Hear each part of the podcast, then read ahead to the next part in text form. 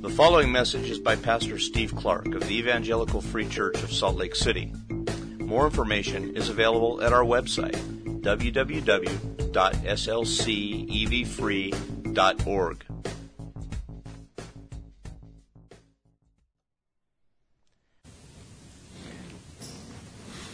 Let's pray.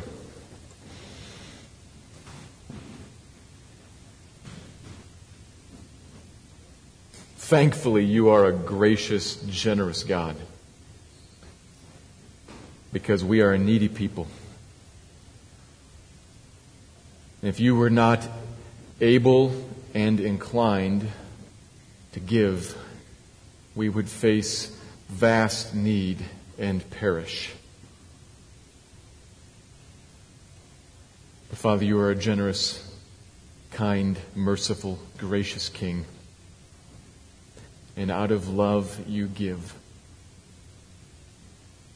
You've given to us your Son that you might give to us the fullness of yourself. Bless your holy name. As was prayed earlier, you have given us your Son that you might give us the presence of you, yourself, God Almighty, creator of the heavens and the earth. You, high and exalted, stoop to meet with us. Bless your name. Thank you for giving yourself in Christ to us. And then we move on from there and say, Thank you for giving every day new mercies. This morning and tomorrow morning and the day after that, there will be more of your giving seen in our lives. You give us breath, and the next second you give us breath again and again and again. Give us minds and bodies. Give us hearts that can relate to you and to each other. You give to us and to all of the world, in fact, common grace, food to eat, houses to live in, sun to warm us, water to drink. All the stuff we take for granted comes from you, a generous God. And we say thank you. And as we look at a passage this morning that is about asking and giving, I pray, Lord, that you would put over all of it this perspective that you are a generous giver. And you would use that to motivate us to ask. And you would show us some of our need and motivate us to ask. And Lord, I, I want to pray beyond that, though. I want to ask you to give. Not just give a desire to ask, but to give the answer to the asking, to give yourself the full covenant blessing that you mean for us to have, your presence, communion with you, delight with you. Give that here this morning, Lord. Perhaps there are some who don't know you at all, who know about you, but do not know you. Perhaps there's some here who have been in church for their whole lives or portions of their whole lives and know much about you. Would you give yourself to them today, even? Man or woman, boy or girl. And for us here who know you, awaken us, Lord, to the need for more. And give, please. Speak through your word. Draw us to you. Gain our attention and Spirit of God, run through the room here now and move, I pray. Christ would be honored and that your people would be blessed and grown. I pray this in his name. Amen.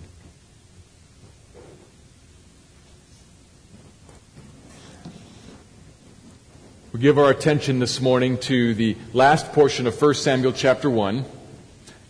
Last week we came into Samuel by leaving the book of Judges, though we're not leaving the period of the Judges. Samuel himself, you recall, is the last of the Judges. So all during his life, we're, or most of his life, we're still dealing with this period of tremendous chaos and wickedness amongst the people of Israel.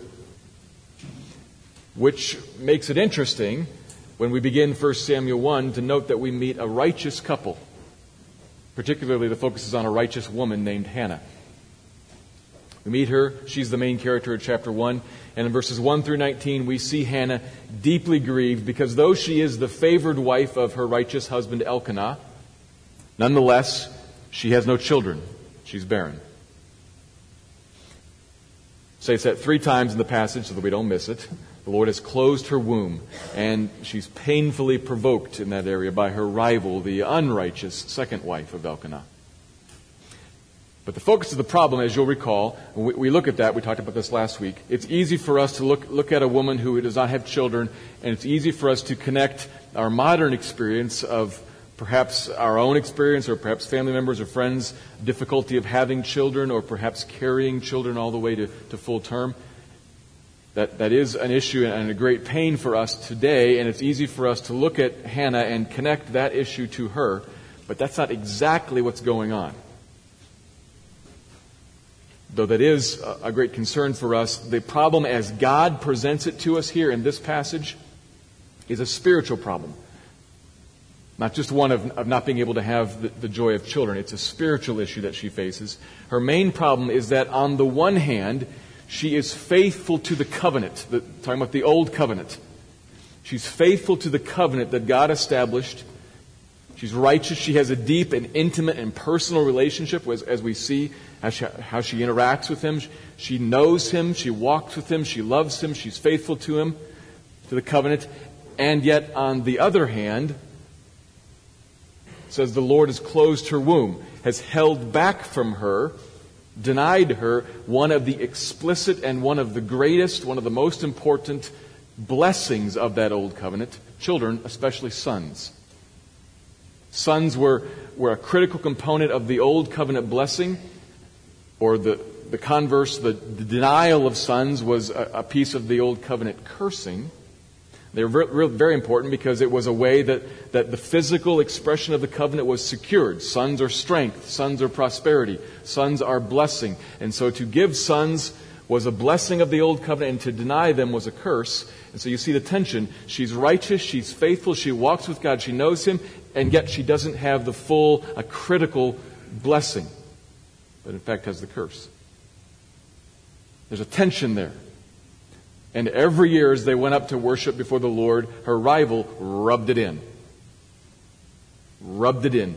Provoke, provoke, provoke. And she's grieved by it. You read the text, it's obvious. You lack God's favor. I have, I have plenty of kids. You don't have any. God's blessing does not rest on you. The fullness of what you think you should have in the covenant and what you should have in the covenant. You don't have it. There's a tension there. She's grieved by that until finally she says enough and she goes to God. She goes to the house of the Lord, the same one who shut her up in barrenness, and she pleads with him for full blessing, for fruit, to give her life where there is none. And she makes a vow with him in verse 11 last week Lord, if you will indeed look on the affliction of your servant and remember your servant and give to your servant a son, I'll give him back to you all the days of his life, no razor will ever touch his head. He'll be a Nazarite, a dedicated priest like servant of yours all the days of his life. She goes, she cries out to God, and he heard her, verse 19, and remembered her. Which brings us to this morning's text, verses 20 through 28, the positive upward turn. You recall at the very end of the service last week, I mentioned that there's going to be a turn, that the tone turns positive which was perhaps important because the tone of all of last week, if, if you're tracking with it, the tone should leave us, if you're gripped by it, it should leave us considering ourselves, considering our church, considering the church, should leave us weeping. As we look at ourselves now in the new covenant as a people in covenant with God and yet lacking the fullness of the blessing that should be ours in this new covenant his people, but lacking full intimacy and, and the, the breadth of what it would be like to live in oneness with God in Christ. As we see that lacking in ourselves to some degree or another, lacking in our church, lacking in the church, should be grieved by that and should mourn. We lack the fruit that matches what the new covenant blessing should be. That should leave us weeping, and then that should turn as we come to this week because God hears, God remembers, and God gives. So, with that, let me read the text. I'm going to start in verse 19 to kind of lead us into it, and I'll read all the way through the end of the chapter. This is 1 Samuel chapter 1, beginning in verse 19. They rose early in the morning and worshipped before the Lord. Then they went back to their house at Ramah, and Elkanah knew Hannah his wife, and the Lord remembered her. And in due time, Hannah conceived and bore a son, and she called his name Samuel, for she said, I have asked for him from the Lord. The man Elkanah and all his house went up to offer to the Lord the yearly sacrifice and to pay his vow. But Hannah did not go up, for she said to her husband, As soon as the child is weaned, I will bring him, so that he may appear in the presence of the Lord and dwell there forever. Elkanah, her husband, said to her, Do what seems best to you. Wait until you have weaned him. Only may the Lord establish his word. So the woman remained and nursed her son until she weaned him. And when she had weaned him, she took him up with her, along with a three year old bull, an ephah of flour, and a skin of wine. And she brought him to the house of the Lord at Shiloh. The child was young. And they slaughtered the bull, and they brought the child to Eli. And she said, O my Lord, as you live, my Lord, I am the woman who was standing here in your presence, praying to the Lord. For this child I prayed, and the Lord has granted me my petition that I made to him. Therefore, I have lent him to the Lord. As long as he lives, he is lent to the Lord.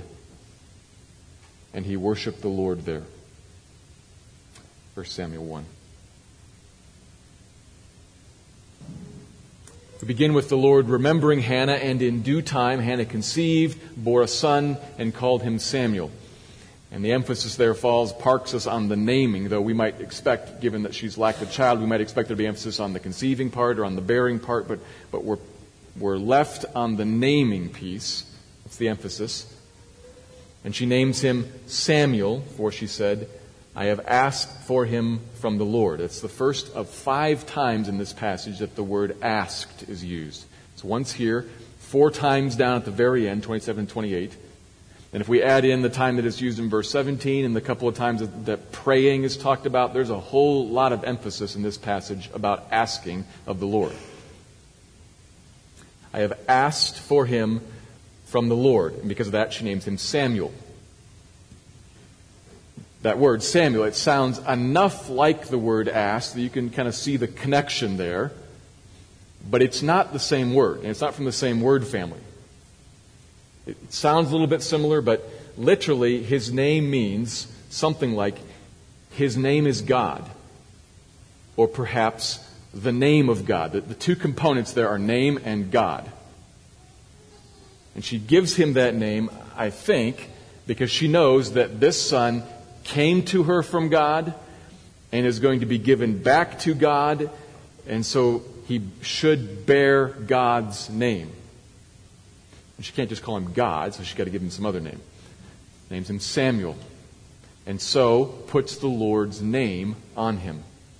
Sets him apart to bear God's name. There he is at home. And eventually, Elkanah, righteous man that he is, is going to, it's, it's time for the sacrifice again. So he's going to go up and offer the sacrifices at Shiloh at the right place again. And Hannah says she's not going to go. She's going to stay until she has weaned Samuel. And again, that's repeated several times in the text to help us to think about weaning. Weaning, until I am no longer nursing him. Weaning could last in that culture at that time three years, maybe even four. So there be a time, nursing happened not for just a few months, it happened for years. So what she's saying is, I'm going to hold him here for a few years.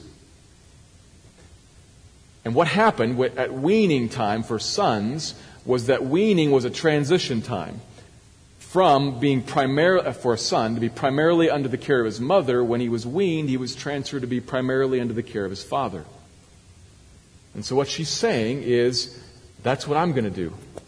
I'm going to keep him here, primarily under my care, and when I wean him, I'm going to transfer him to the care of his adoptive father, Eli, at the house of the Lord, who's standing in for God, whose name he bears.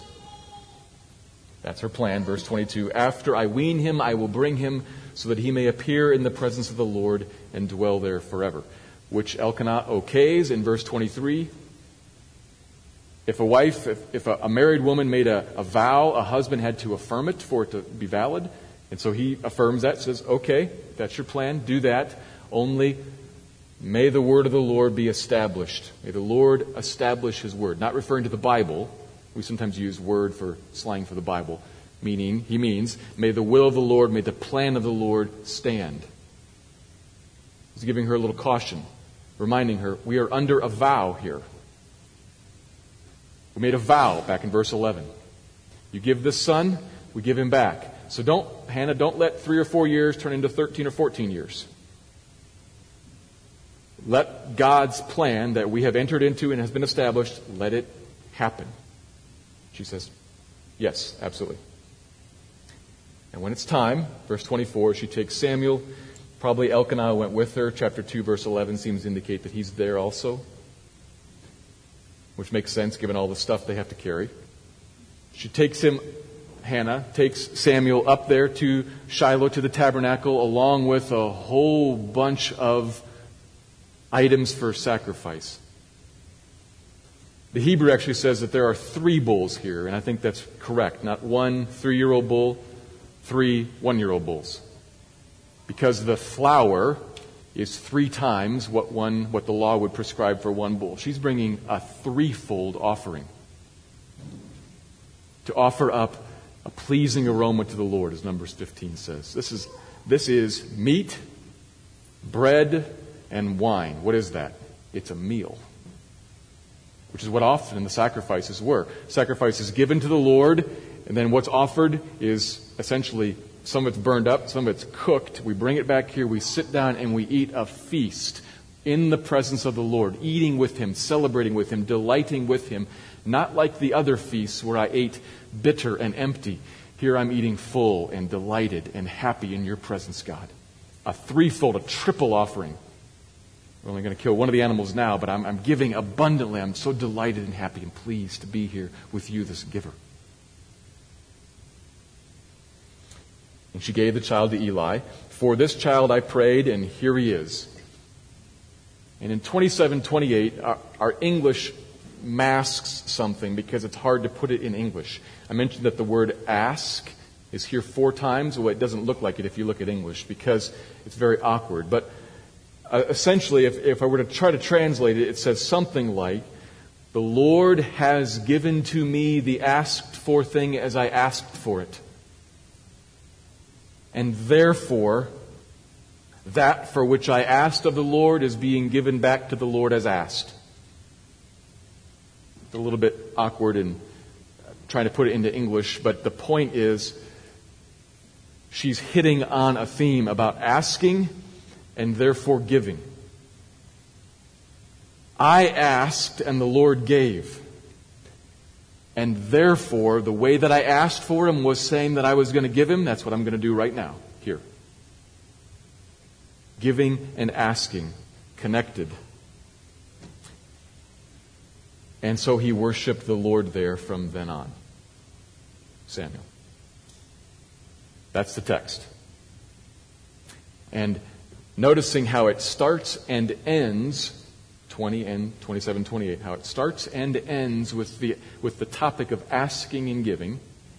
That's how I'm going to formulate the, the main point here this morning that I'm going to work towards. So here's how I'm going to express the main point. And I put it this way to, to try to catch a little bit of the, the back and forth flavor of 27, 28. So I'll say it a few times here.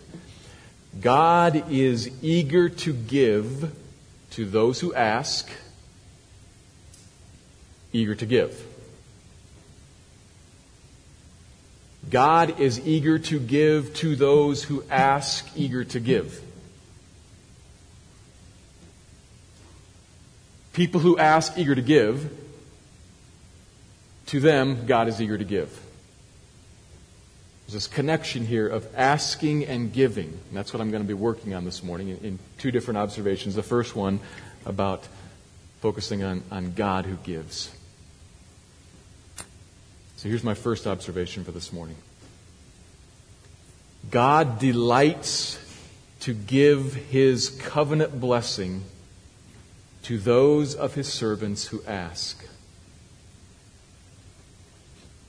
God delights to give his covenant blessing to those of his servants who ask.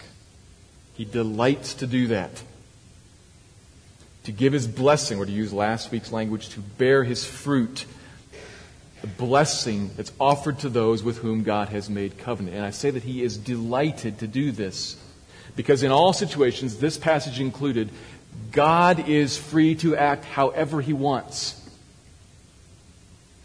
He is under no obligation. Nothing that Hannah says or does, no sacrifices she offers, no, no volume of tears ever creates an ought in God. I ought to, I, I should, I have to. He is, he is not a God who operates under obligation. He is the Lord of hosts, ruler of the angelic armies, and of everything else. He alone is God. He does as he pleases. So when we see him in verse 19, remember Hannah and act, we should know that he is doing it because he's pleased to do so.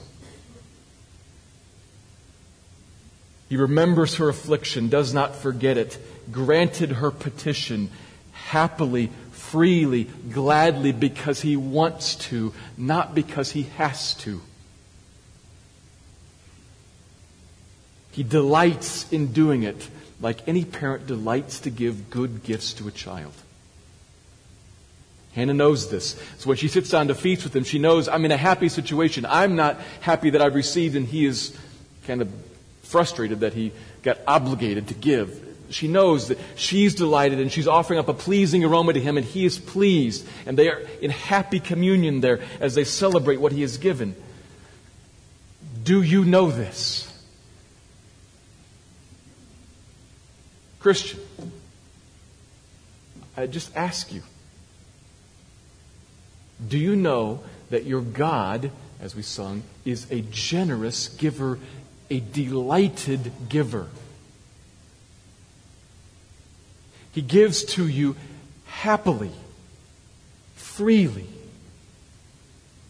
Do you think of him like that? Because you, since you are a Christian, you are his child and you've come into relationship with him. And like a father, a good father, looking at a child he loves to give to, do you see him like that? Or do you see him as in some way miserly, only loosening the purse strings with kind of a grumpy attitude.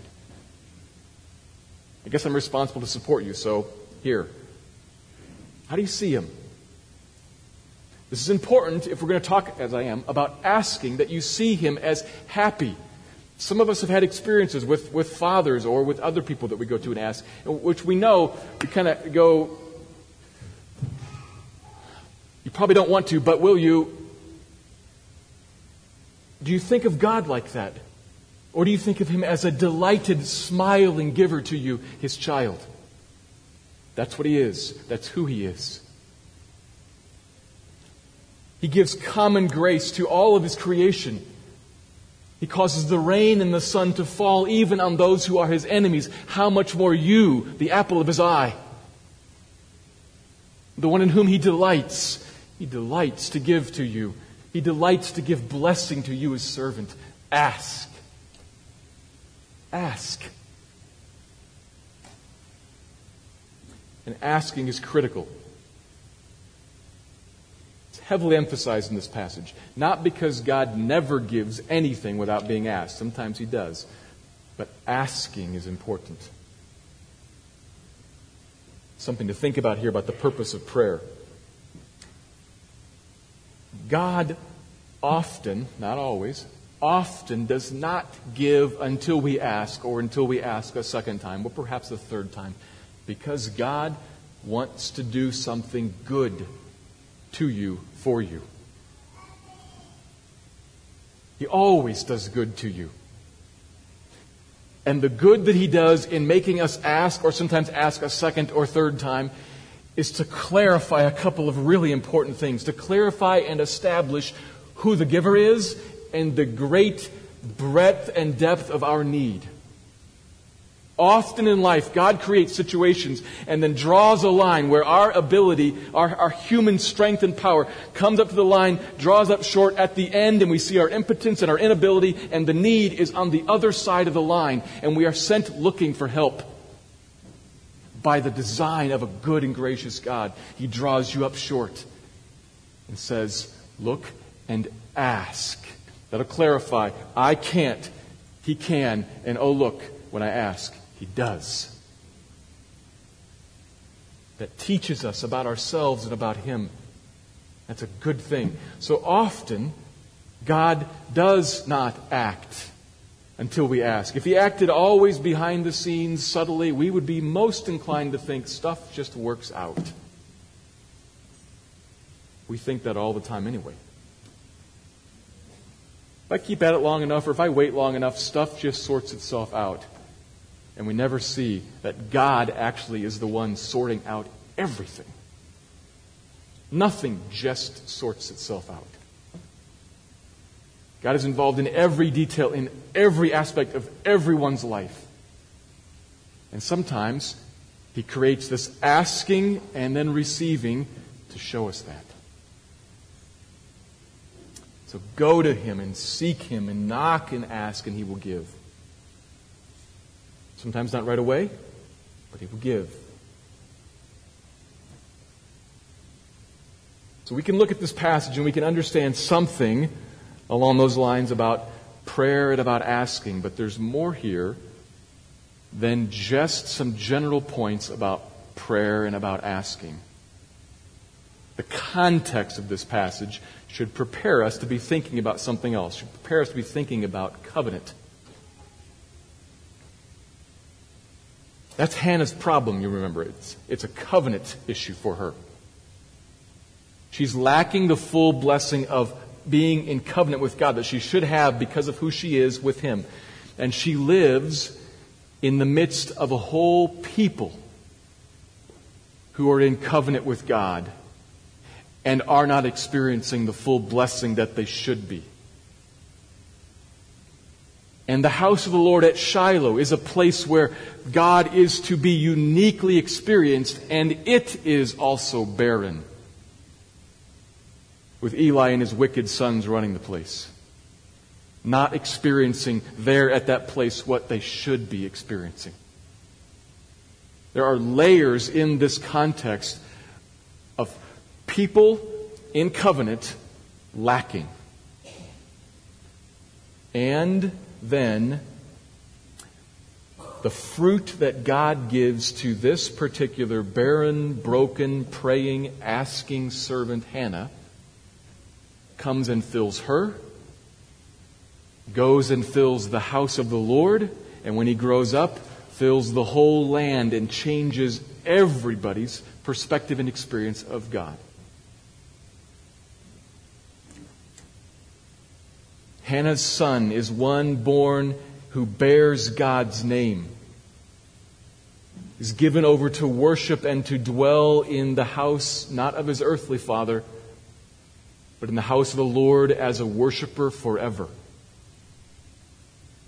He redeems the people of God and brings them into a place where they can experience the blessing of covenant with God like they should. Christian, think. Does that sound like anything to you? Does that sound like any one to you? It should. Because what we have here in the story of Hannah and her son is a type. It's another piece in God's long plan, God's long process of acting to redeem a people. What we have here is a model of what Christ is like. Another son born who bears the name of the Lord comes from a place where there shouldn't be any children born. And then is born again out of the death, the barrenness of a tomb, out of the ground, so that you can experience the fullness of the covenant blessing with God.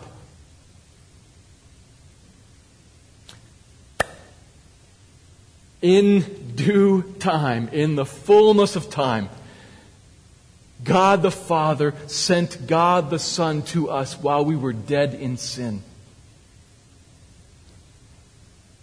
And He sent Him to do something marvelous for you,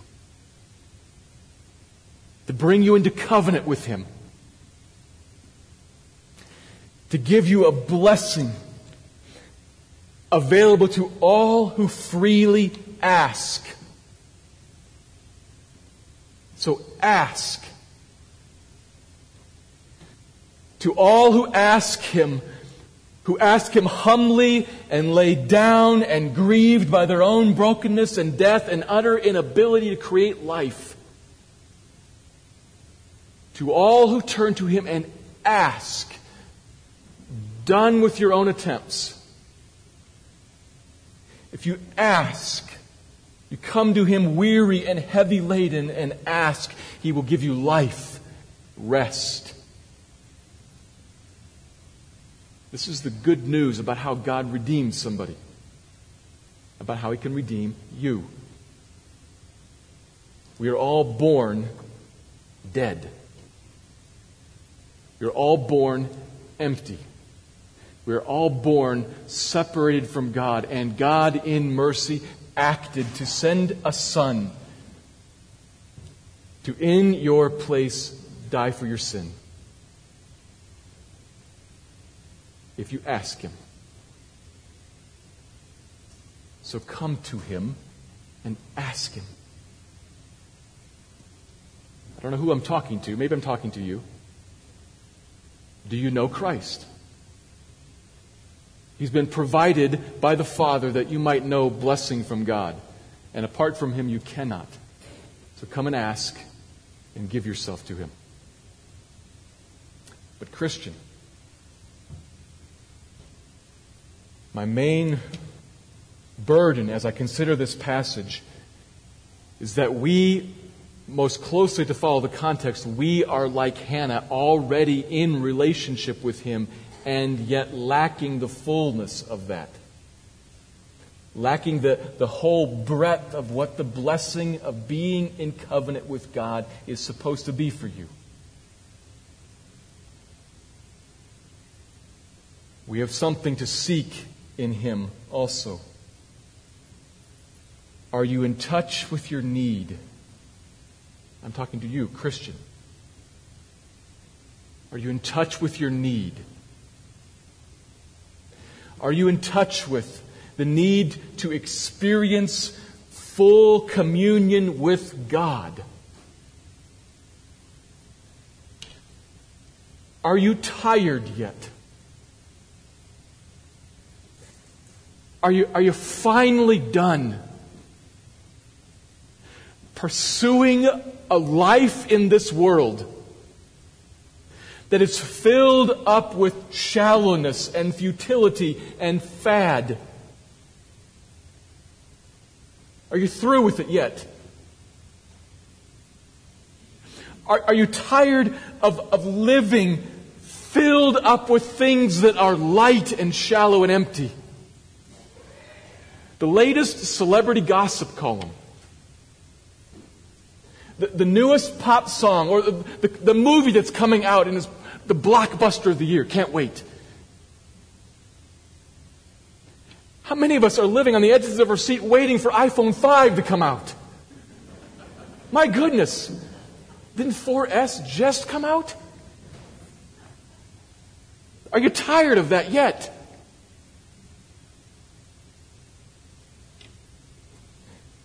There is a great tragedy that we who are the people of God, for whom Christ has come to buy something for us. Do you realize, Christian, God the Father sent God the Son to bring you to Himself, to buy you access to a place,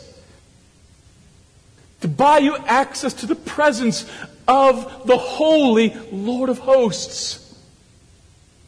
And so often, tragically Christian, we live beneath our birthright. Are you tired of that yet? Are you done? It does not fill you, and you know it. Because no sooner do you consume it than you're looking for the next fix.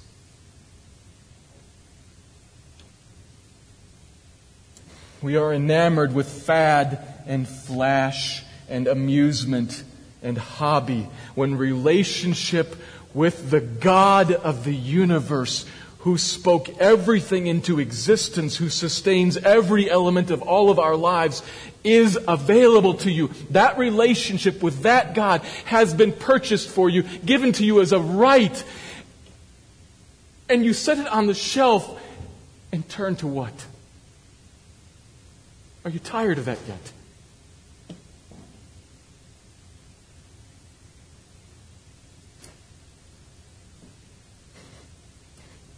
Do you long to live as a blood bought covenant family member? With this Christ near you and filling you, who has been provided for you as your wisdom, that is, your righteousness, your sanctification, your redemption.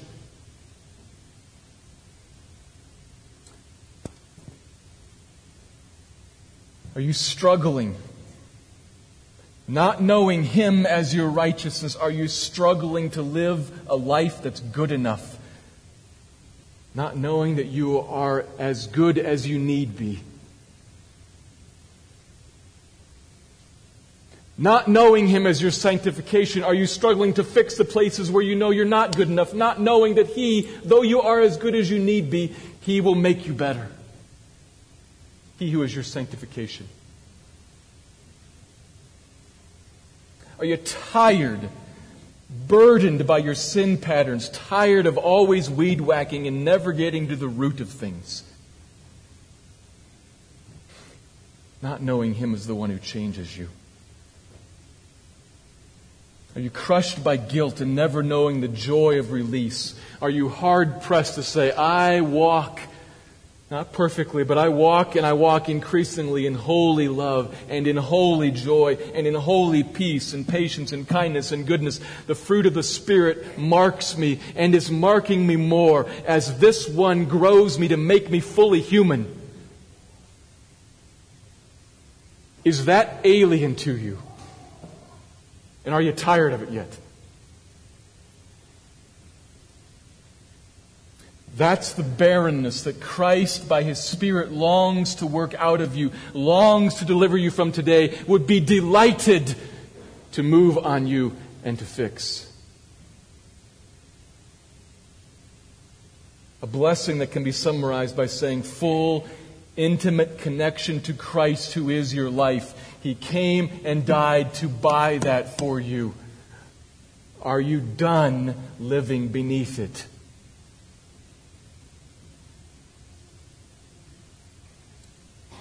It cannot be turned on such that you will have it in fullness tomorrow. And in fact, you will never have it in fullness until you reach glory. But what I'm talking about is are you tired enough of wallowing in that that you want to say, God, help me, revive me, renew me, change me, have me. I come asking and seeking and knocking for that, please.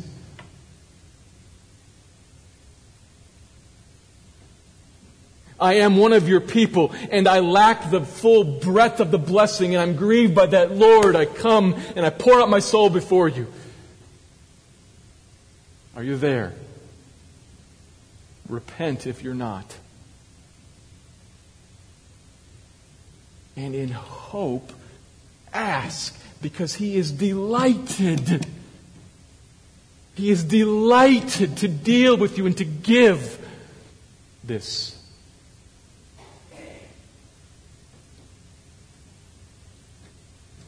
You sense a need for it, for yourself personally, for our corporate body here, for the church at large.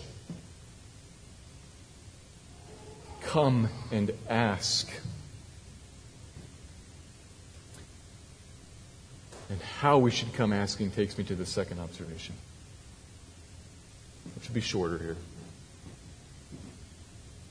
Addressing how we are to go asking. Here it is. Eagerly ask God for his blessing in order to give it back to him in consecrated life. Eagerly ask God for his blessing in order to give it back to him in consecrated life. That is, in set apart to God life. In a life given over to his purposes, to his kingdom work, and not just kept for myself. Last week's passage describes what we are told about several times in this week's passage how Hannah made a deal. You see it in verse 11, but it's brought up again in 20 and in 26, 27. She asked the Lord for a son, painfully burdened but remarkably open. She pours out her soul and asks, boldly approaching the throne of grace to seek what she needs. And he gives it. But notice carefully, all along, She's asking with an intention.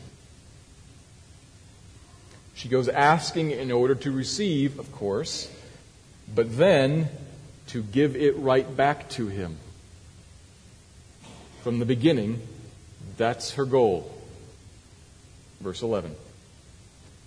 To consecrate, to devote fully, to set apart for him and for his purposes. She indicates her conviction on this when she names him. She puts the name of God on him. She shows it when she brings the, the feast and, and gives him back that he might dwell before the Lord forever. And in case we don't get that, she tells us explicitly in 26 27. This is the one that I asked for, and God gave it, and therefore I give it back as asked forever. Hannah's attitude. Thank you, O Lord of hosts. Thank you for pouring out on me the full experience of your blessing on me, a covenant member. In her case, Old Covenant, a son. I lacked that. Thank you for giving it. And now here it is, this one that has come from your hand to me, I give back to you. From you and through you and to you and for you are all things, everything in my life, this included, here. Take and use him, not just to fill up my home, but to fill up your house and to spread your kingdom here happily, delightedly, threefold offering here.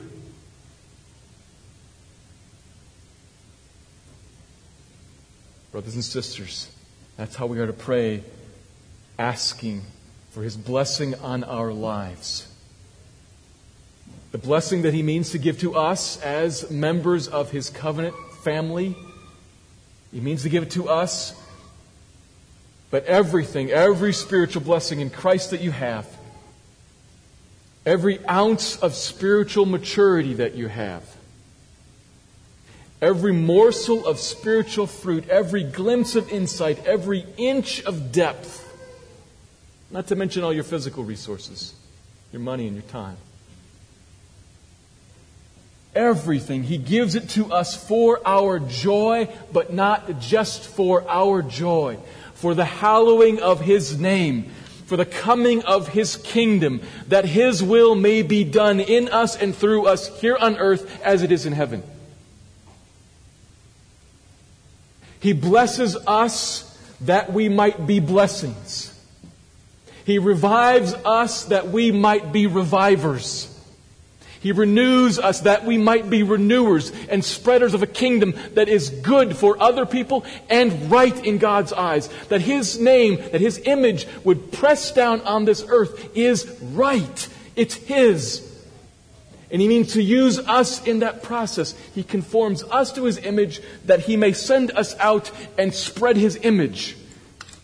It is for us and it is for Him. It is for us and it is for others always blessed to be a blessing. So if I ask, please give that I might give, please give that I might give, I become a conduit, a river. Through me his blessing will flow because he wants to reach there, not just here, here, yes, not just here, there. Flow through me. But if I say, flow to me, there will be some measure of blessing because he cares about me. I'm in his covenant family. He loves me deeply. He loves you. But do you realize, to some degree, he's going to say, I want to reach there too. I'm going to have to work through somebody else because you're not going to help. So the blessing will flow around me. What's your posture? What's your posture? Like this or like this? Which is it?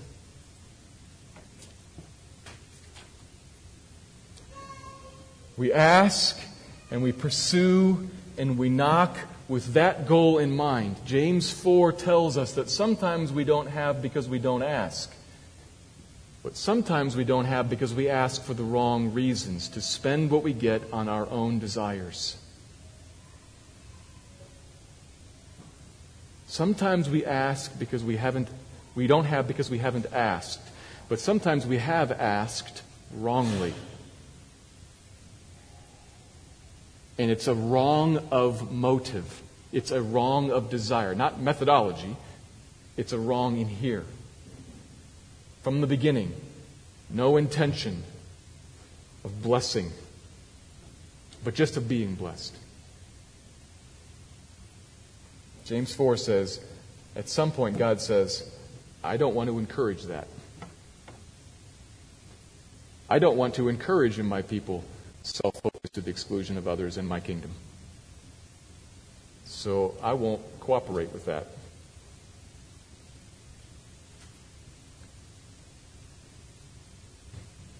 I wonder how much growth is missed,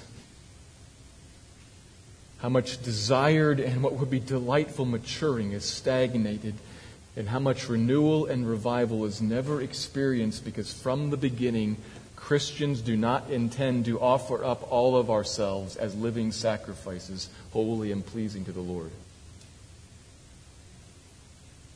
From the very beginning, we don't intend that. And God knows it. It's his call to us in Romans 12, of course, and everywhere else.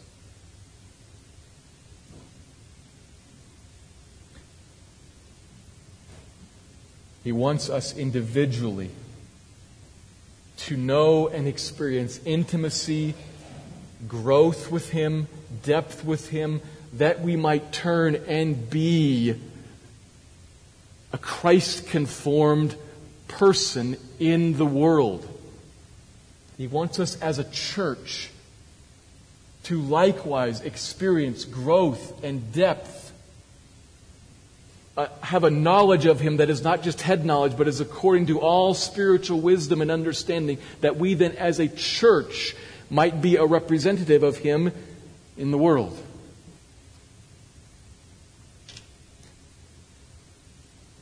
I think, though, that for some of us, we, we sit and to some degree are in touch with the need maybe to some degree even highly in touch with it, frustrated, saddened, and sorrowful, and asking God, why won't you move in my life? God, why won't you use me? Where, where are you, God? And we have no thought and no intention of laying down everything that we are and everything that He gives us as a sacrifice on an altar before Him. Having no intention, there, there should be, reading James 4, little surprise that nothing happens.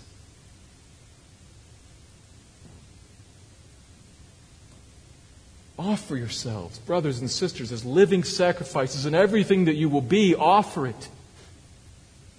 Ask with that intention, ask intending to give consecrated life.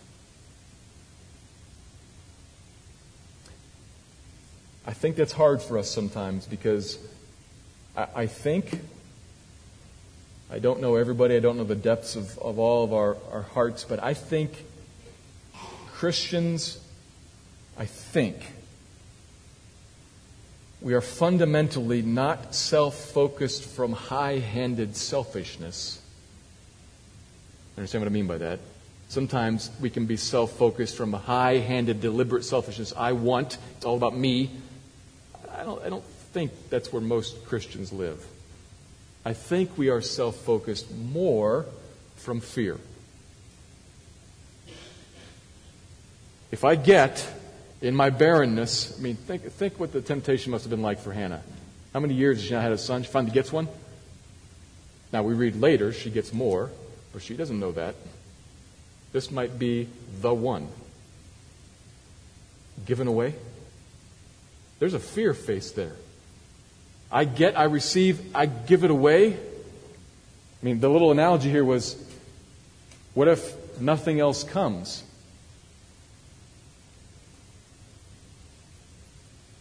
So you've got to stop right there and say, is that God that nothing else will come? Is it? There's a fear there that if I give it away, I'm going to turn and I'm going to be left hanging empty until I die. Is that God? It's not the God of this Bible. The God of this Bible, who has entered into covenant with you, says, I always, you as my child, I always do good to you. He who has acted to save you by sending his son will give you all other things that you need along with him. At the point of fear, there's a question of faith. Do you believe him or not? And he has shown himself to be trustworthy by the very fact that He saved you. He's poured out love on you.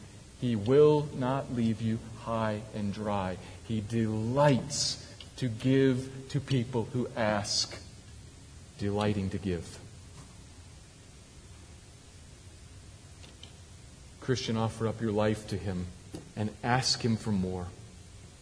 Ask Him to bear in you fruit to conform you to his image, to grow you for your great delight, for his kingdom's sake. Ask him to revive you, to renew you, to change you. Ask him. Let me pray for that for you now. Let's pray.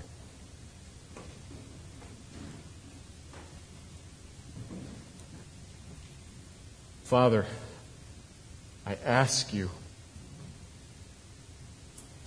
for your kingdom's sake,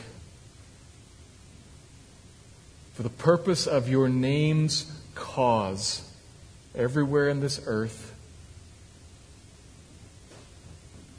in this church, in the families represented here, in the individual people in the particular seats here, I ask you for your kingdom's purposes in those lives Will you pour out your Spirit and make new? For some here, I think for some here that means, would you save them? Some perhaps sit here blind to the fact that they are objects of your wrath even at the current moment. Open their eyes and show them Christ as a great Savior, as the only Savior Save them and by your Spirit create new life. Please.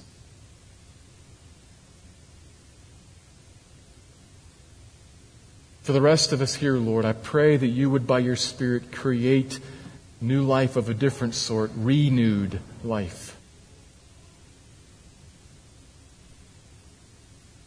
That you would grow and that you would deepen our communion with you. Fill up our hearts and chase away our fears. That you would raise up from us in our families, in our church, in the nation, you would raise up from us laborers for your harvest. Give that we might be given. Please, Lord. I pray that for myself, for my family, for this church family. We're dependent on you. We look to you. You do as you please. You delight to give, so I ask. I don't know if you'll say yes now, if you'll say yes tomorrow, or yes next week, but I ask now, please give new life. For your kingdom's sake, for the sake of your name. You've blessed us, Lord. Help us to be blessings.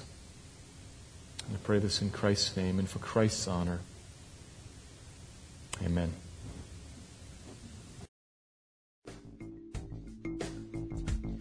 Thank you for listening to this message by Pastor Steve Clark of the Evangelical Free Church of Salt Lake City in Salt Lake City, Utah. Feel free to make copies of this message to give to others, but please do not charge for these copies or alter the content in any way without permission. We invite you to visit our website at www.slcevfree.org or call us directly at area code 801 943 0091. Our mailing address is Evangelical Free Church of Salt Lake City, 6515 South Lion Lane, Salt Lake City, Utah, 84121.